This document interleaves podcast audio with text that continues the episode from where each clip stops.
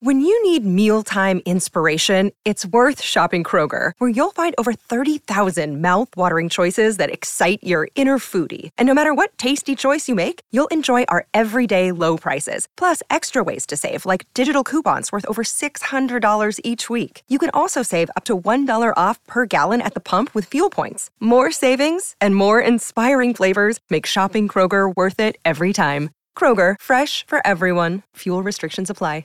Another day is here, and you're ready for it. What to wear? Check. Breakfast, lunch, and dinner? Check. Planning for what's next and how to save for it? That's where Bank of America can help. For your financial to-dos, Bank of America has experts ready to help get you closer to your goals.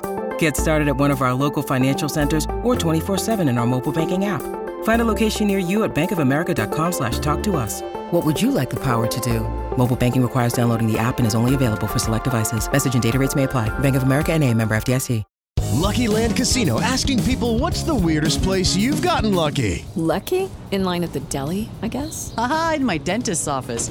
More than once, actually. Do I have to say? Yes, you do. In the car before my kids' PTA meeting. Really? Yes. Excuse me, what's the weirdest place you've gotten lucky? I never win and tell. Well, there you have it. You can get lucky anywhere playing at LuckyLandSlots.com. Play for free right now. Are you feeling lucky? No purchase necessary. Void where prohibited by law. 18 plus. Terms and conditions apply. See website for details.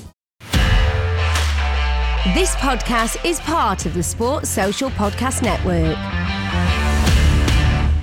I'm going to put Nathan Leverton on the spot here and let him do the intro in it. You do an intro and say about how you came to interview him. Yeah, but what I was going to, what, what the reason I was going to do is you're way smarter than me. He's a smart dude. One smart guy talking about another smart guy, and then a mug like me can jump in at any time.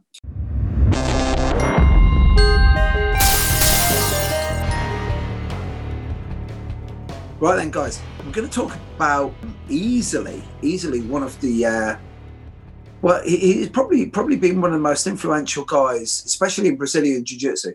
If you take if you take my my own Professor Neil Simpkin out of the equation, he's easily the most influential guy in my journey in Brazilian Jiu Jitsu, f- simply for the reason that the first time I ever met him, I had heard about this gentleman. Uh, we'll give him the name check immediately John Bernard Will, famously from the original Dirty Dozen, the first 12 black belts, uh, non Brazilian black belts uh, in Brazilian Jiu Jitsu.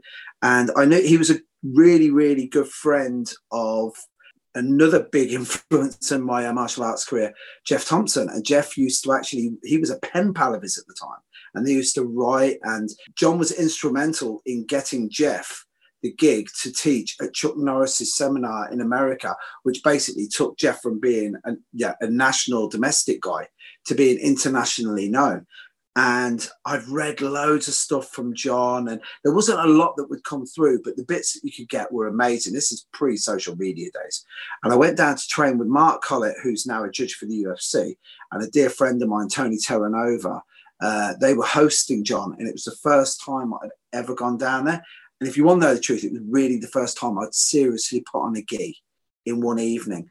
And I went down there, and that evening had this amazing effect on me because, uh, as much as I love jujitsu, just listening to John for three hours made me realize that anybody that can be that insightful who does jujitsu, and even if you only get 10% of that, that insight, I'm in. And he was just such a really nice guy. And he's just been, uh, he's been constantly a source of inspiration. And uh, you know he's really really helped me. Just with words of encouragement. And he's just a he truly is this sounds cliche when i say this but he truly is a modern master when it comes to martial arts and just generally being a man in today's society. He's very well read. He's literally the ultimate autodidact you know he's one of those guys that he has just he's basically made himself smart it's the best way I can explain it, just through sheer force of will, reading, pardon the pun, by the way. And he's just, he's taken the ideas and the precepts that he's learned in Brazilian Jiu Jitsu and he's made a ton of money. I, I don't want to embarrass him, but he's been super successful in everything from building houses, which he knows nothing about, he'll say, but he just looks at it as a problem solver, to online investing, to read uh, to writing books and basically just being a you know from day one he's just always really just been like almost like a beacon for me to look towards. Uh, i still maintain he's in my top three best educators i've ever met in my life and um, i'm going to hand him i'm going to hand it over now to nathan leverton for the simple reason that myself and nathan have trained together a few times and i'm going to embarrass nathan now by saying this John actually asked me what Nathan was like before he did his first ever seminar. And he said, I know he's a friend of yours. So that means he's going to be cool. And I, I just said, You are going to love the dude. And he went, Why? And I said, Because he's a smart guy who can strangle people too. Uh, similarly, I became aware of John through uh, Jeff Thompson was the first person to mention John Will to me, and then I actually bought his first instructional books that he had online. Had some very early ones, and as guys would come over to the UK, there was a, an Australian guy who came over just traveling and turned up at my gym in the late 90s. And he told me all about the scene in Australia and how big it was and how far ahead it was of Europe. And he praised John a lot too. I never really got to train with John for a long time. It was probably about eight years ago. I was invited to a seminar down at Tony Davis' place. And Tony got me down there. And, um, yeah, I was still training jiu jitsu then. And I went down and I did the seminar. And I, I distinctly remember that when I left, I phoned my then wife and said, I shouldn't be allowed to teach martial arts anymore. Like I just seen what the level is. And I was so shocked. Like I traveled the next day, I think that was to Coventry and trained with him again. And then next time he was over, because he comes yeah. over once a year, I went to a private session and then I went to every seminar that I could get to. And then I started bringing him to my gym. And now Carl, who teaches the jiu-jitsu at my place, now he travels to all the seminars when John's over. Uh, he is an instructor, an instructor. And when people who are passionate about educating, passionate about passing on martial arts, when they meet him, they see that in him. And when I've asked him about it, he always tells the story. I'm just going to paraphrase it a little bit, but he said that the Machados brought him in and said to him, Do you want to be a competitor or do you want to be a teacher? you know, if you want to be a competitor, we'll teach you to do a small number of things and we'll teach you to do it really, really well. Um, but if you want to be a teacher, then we'll teach you a lot more and how to communicate. And he went that route, which is why, you know, he's not, not really the competitive guy, even though he is a badass. Um, but everyone I've ever seen that I respect as an instructor, when they've been in the same room as John, everyone kind of gives little looks to each other as John's teaching. And you know, there's all that little look, that little side eye and nod, like, fucking hell, did you notice that too?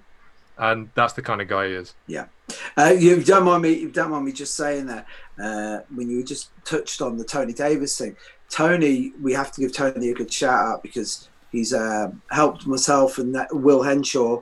We've gone down there and we uh, we filmed Nicolas Saignac, uh, the Savat the Savate master, uh, and Tony's got a great little setup. And I, I have to admit, it's it's it's not often that it's not often, especially you know, I come out with this nonsense that I'm kind of a big deal of martial arts. I'm not. I'm a keen amateur. But you know, when you you when you're in a room when you're in a room with people and you realise that you are literally the least skilled person in that room because Tony gets this group of guys together and girls because Rosie Sexton normally jumps in on it as well. And you go down there, there's only 10, maybe 12 of us. Wayne Stokes normally comes in, Matt Chapman comes in and it's unbelievably, you know, uh, just empowering that you're surrounded by all these super smart people, and we're all looking at this guy going. It's like Nathan said. There's those moments where you look at it and go, that you know, that it's like you know, you, you're playing a bit of guitar and then you see Jimi Hendrix and you go, oh dear. Uh, uh and, and it's it's the truth, Nathan. Because when you when he asks you to do anything, you're like, I know I'm not going to be able to get anything right now because this guy's got it, you know. But yeah, he's he, just as teaching goes, he's amazing. You know, he really is. He's uh, for me, he's he's par excellence, definitely. The bit you said there about being the least skilled in the room really feels like my cue to jump in at this point because, in terms of where we are now, uh, not just within Brazilian Jiu Jitsu, of which I've had like three or four lessons, but in terms of all martial arts, uh, I'm definitely sort of at the opposite end of the scale to, to you guys. But I have had the opportunity to train with John, and this will be 10 years ago. And I was probably in the best shape of my life at this point. There's a great picture actually of me, Mick, John B. Will, and Al Peasland, and I've actually got the the V shape upper body going on. And uh, so I, I was at the peak of my training, and it was just before I went traveling again for a couple of years. And I did a lot of seminars, mostly because at the time I was training under Mick, and he would have all these different people come in, and I must have trained under uh, maybe thirty or forty different guys from around the world, and some of them multiple occasions, some of them just the once, like John. And so I, I, I took it quite casually. I was very interested in just going and training with somebody. But from all the all the people that I've trained with, and I've trained with some amazing people, I don't think anybody's left as much of an impact from one lesson on me as, as John B. Will did. And there was a couple of things from that seminar that stayed with me. It was it was about his teaching style as much as anything. And what I really liked about it was not only the experience of that teaching style, but then afterwards he explained his teaching style. And the, the I, I can't remember the particular uh, move we were doing, but we were doing an escape from the mount, and he showed us what it was, and then he walked us through it as a classroom, and he did it very slowly, spoke very softly, and at a very low pace. And then once we'd all been through it once, went through it again, picked it up, got a little bit quicker each time, and a little bit louder each time. And then over the course of maybe 20 minutes, we went from doing it it'd taken us almost a minute to do the whole move to bang, bang, bang, bang, bang. And then he sits down and explains to us what was going on. And he said, The reason why I do it this way is because stress is the greatest learner that we have, the greatest teacher that we have. And so, whenever you have somebody shouting and something going fast, you learn that for longer. And so, what I do is I try and teach it at a slower pace so I make sure everything gets right. Because if you learn a mistake at speed, you're going to take that mistake with you. And I'd never thought about that, I'd never heard about that. It made perfect sense to me. Whether that's scientifically proven or not, it, it works and, and it stayed with me. And the second thing that he said that really appealed to me as really a hobbyist compared to you guys in terms of my, my martial arts career was the moment where somebody said to him, I don't get it. I don't get it. And his reaction to that was just brilliant. And he was excited. He said, Yes. He said, Yes, that's it. Because what you're experiencing there now, that feeling, that feeling of not getting it, that is the sensation of learning. That is you doing something you've never done before and learning something new. That confusion that you're feeling is your brain laying down new neural pathways so you can learn this thing that you've never done before. And since that day, I've kind of pursued that. And I've done it whenever me and Mick have been at camp down in Calshot. I, I, I, I welcome when that moment comes on because, you know, when you're in that intense period of, of lots of different teachers uh, teaching you different things, that comes on quicker and sooner. But now, in that usual moment where I think in modern day society, you feel that sensation of being stupid and not understanding and not knowing, and it's frustrating, and you want to walk away and give up. That one lesson taught me to recognize that, embrace it, and go with it. And and that's really all I can say about JB. But what a lesson to take from someone.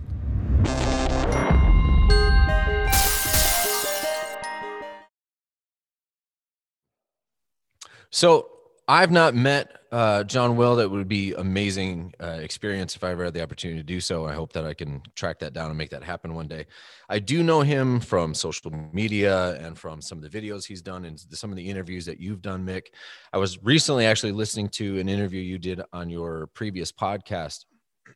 Excuse me, and I really liked his breakdown of teaching and the way that he kind of philosophically approaches some of this stuff. He was talking about uh, like slicing the pie and trying to take things in in smaller bites, right? Instead of saying, you know, I feel like the analogy you were using in that interview, or at least it, it it's what it conjured up to me, is when you're coming up and you're you got the martial art books and there's like a, a five panel spread for a series of techniques, and between each picture five things has probably yeah. happened, but you just see magically in the next image the person's arrived at the next thing.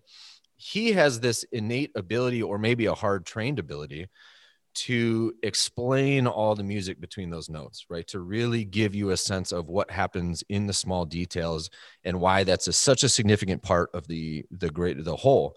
Um, Bruce Lee used to talk about needing to have skills on every end of the spectrum and everywhere in between. If you're really good at just taking somebody's life, great, but obviously that's not the only uh, reason or, or outcome that you might be looking for. If you're really good, you're a bouncer, you're good at controlling a person's body, that's great. But if things are more severe, you might be able, might need to escalate past that. He seemed to, in every way that he talks, have a grasp of the spectrum of whatever it is that he's working with, because so much of his teaching process appears to be, again, from the outside looking in, about dissecting those individual pieces. I have a teacher Mick, I think you know, um, sometimes teacher, a, a friend, yeah. Marcus Wynn, who, who talks about the same thing, and that you just said, and where eh, he's eh, celebrating confusion. And so Marcus used to say that to me all the time because I'm easily confused. And he'd say, Well, that's good. That's your brain is trying to push past that point of discomfort, right? When it's confused, it's this this awkward, uncomfortable feeling. It's almost a cloud or a thing in your head where you just, I don't have it, I don't have it, I don't have it. But when boom, you snap, you push through it to the other side. Not only have you learned it, but you're going to have ownership over that by working through that fog, that haze to get the technique.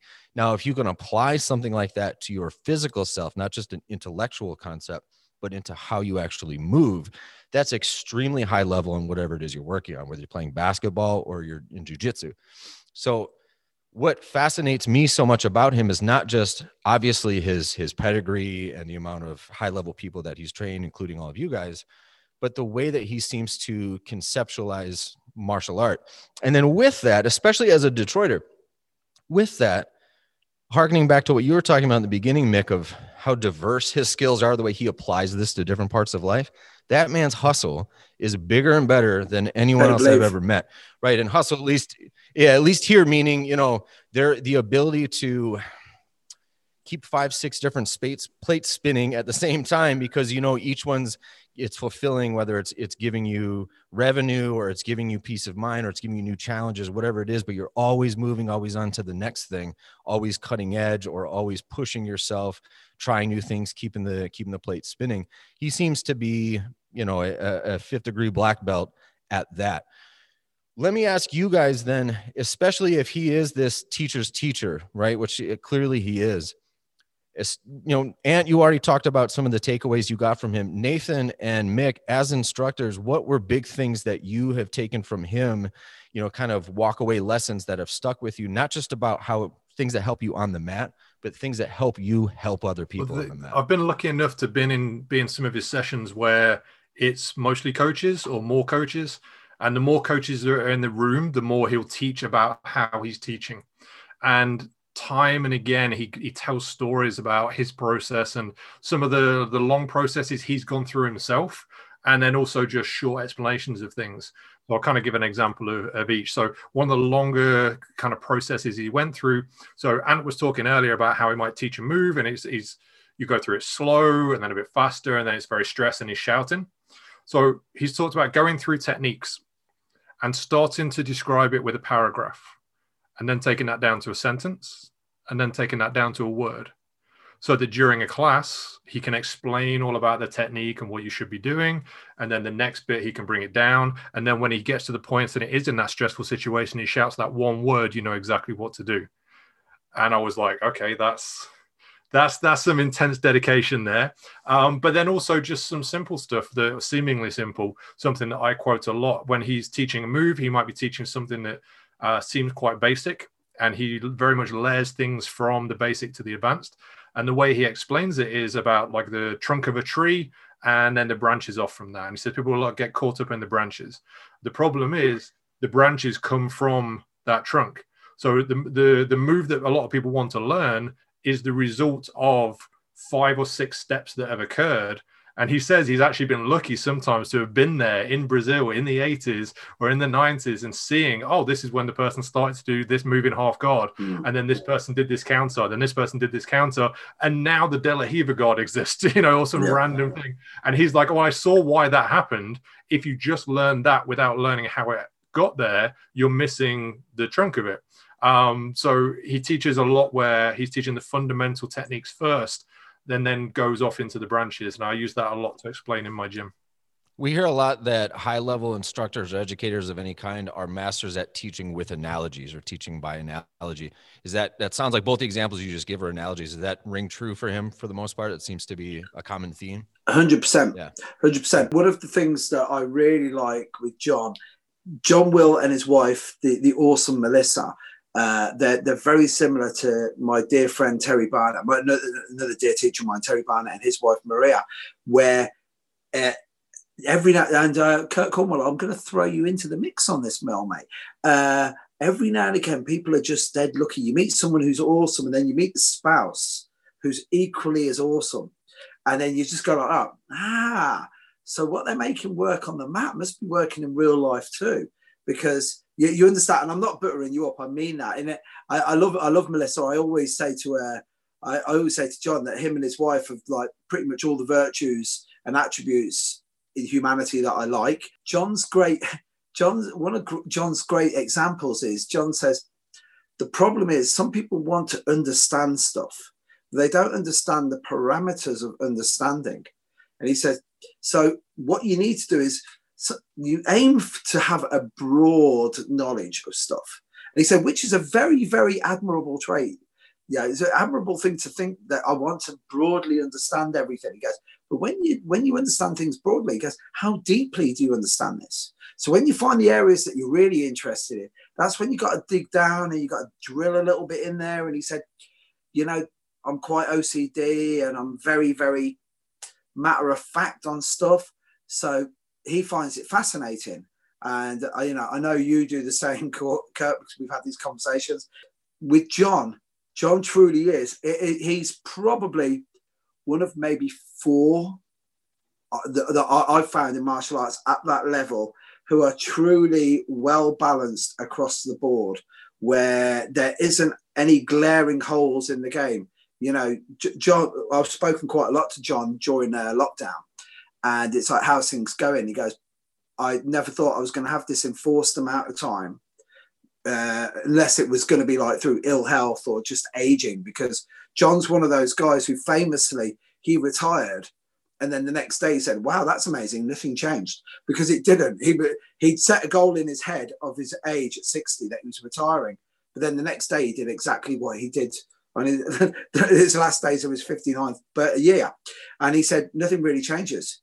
And but he he's looked at the lockdown in a much cooler way, and uh, if you get the chance, he does a lot of online chats at least once a week, which is it's just worth looking into.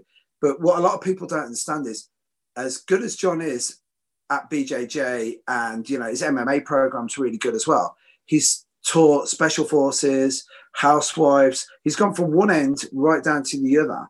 But you know, a lot of people didn't realize John was world Silat champion. John was a really accomplished martial artist. Yeah, I wanted to ask you about that, Mick. You know, I mean, especially as we're talking about spectrums and understanding things, you know, in the general or Broadway, and then in the more um, acute way. And you know, if he's he spent what uh, uh, you know 15 years or something traveling. I mean, he spent the better part of a decade. He said in Indonesia alone, right?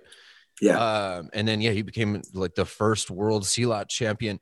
You've done Silat. Do you notice some of those influences? I don't mean technique or oh. take, but I mean, do you that that kind of open mindedness that oh, he clearly 100%. has? Yeah, hundred uh, percent open mindedness, the flow, the, the way his body moves. Uh, you can see how people think by the way they move. Right. Uh, you know, medical dish, uh, conditions notwithstanding, right? When people are truly, truly fit and they're able to move around, right? You can see. And John just flows and he moves around. And it's it's the fact that he's so open to understand everything. And it, it's uh, it, it's very cool because he's a historian when it comes to martial arts. Uh, yeah, I, I could tell you there's things about John that just amaze me First of all, what John will say is he was basically penniless until he was 30 because all he was doing, he was just like a masterless samurai.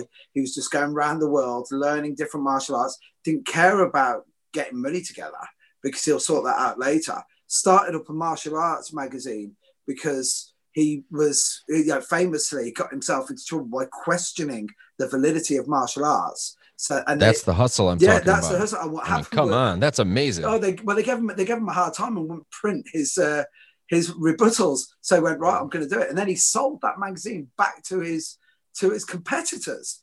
The guy's unreal. You know, he's just uh, he's just republished a book. On, I'm going to pronounce this incorrectly, but Varamushti, which where it's like an Indian martial art, which is like grappling, striking.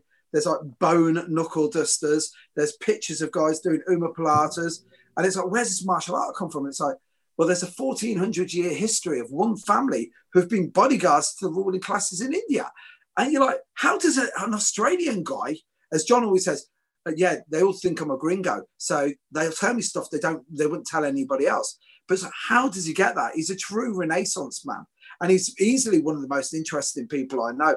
I want to hand over to Nathan because we're uh, on this strictly because when we were down in Milton Keynes, uh, you know, the way that the way that he was structuring the lessons, you remember that? Do you remember how his cadence was, even down to his speech? And then he he explained how he learned it through the ten thousand dollars a year that he spends on self improvement. And I don't mean just getting a book or going on a Tony Robbins course. I mean like proper investment. Oh, the, the layout of his class and how he teaches is something I've borrowed and used, especially with newer guys. So, like, literally, one of the first things he, he does is um, he makes everybody, when they're with their partner, say they're in mount position or doing or guard, they're all the, the same way. So the heads are the same way, the feet are the same way, simply so that he can just scan across the room and see immediately who's out of position. And then also he teaches in that same orientation so that people don't have to change it in their head when they go back to do it with their partner. And then also he, he switches people around. So the other person has to start sometimes so they don't get in the habit of just copying what the other person did. Uh, so they have to actually pay attention to him and just layers and layers and layers and layers. You know, they, they say there's levels. There really is. And John's just the top. Nathan, I don't know if you found this, but I found this several times with John, where he would teach technique. And then when he'd go back into the mat, and we just this is how OCD I am. You'd be maybe a couple of maybe 10, 15 degrees off the position you're in. And I'd have to move my, I'd have to move my partner back into the orientation that John had me because my brain hadn't locked into that position yet.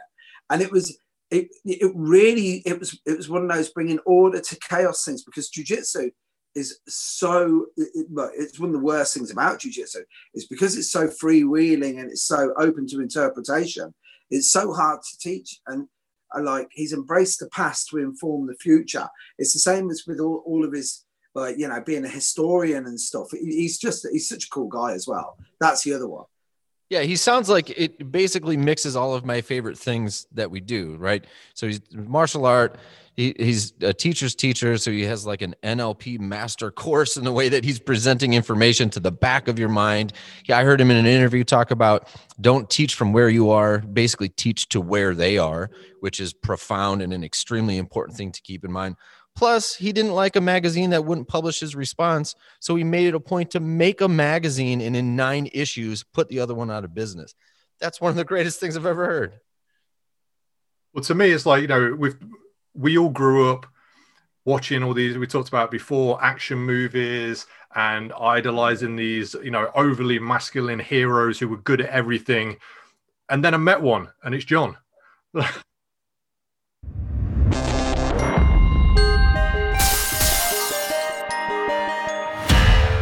Find more great shows or join the team at sport-social.co.uk. Sports Social Podcast Network. Judy was boring. Hello. Then Judy discovered ChumbaCasino.com. It's my little escape. Now Judy's the life of the party. Oh, baby, Mama's bringing home the bacon. Whoa, take it easy, Judy. The Chumba life is for everybody. So go to ChumbaCasino.com and play over 100 casino style games. Join today and play for free for your chance to redeem some serious prizes. Chumba. Chumbacasino.com. No purchase necessary. Void where prohibited by law. 18 plus terms and conditions apply. See website for details.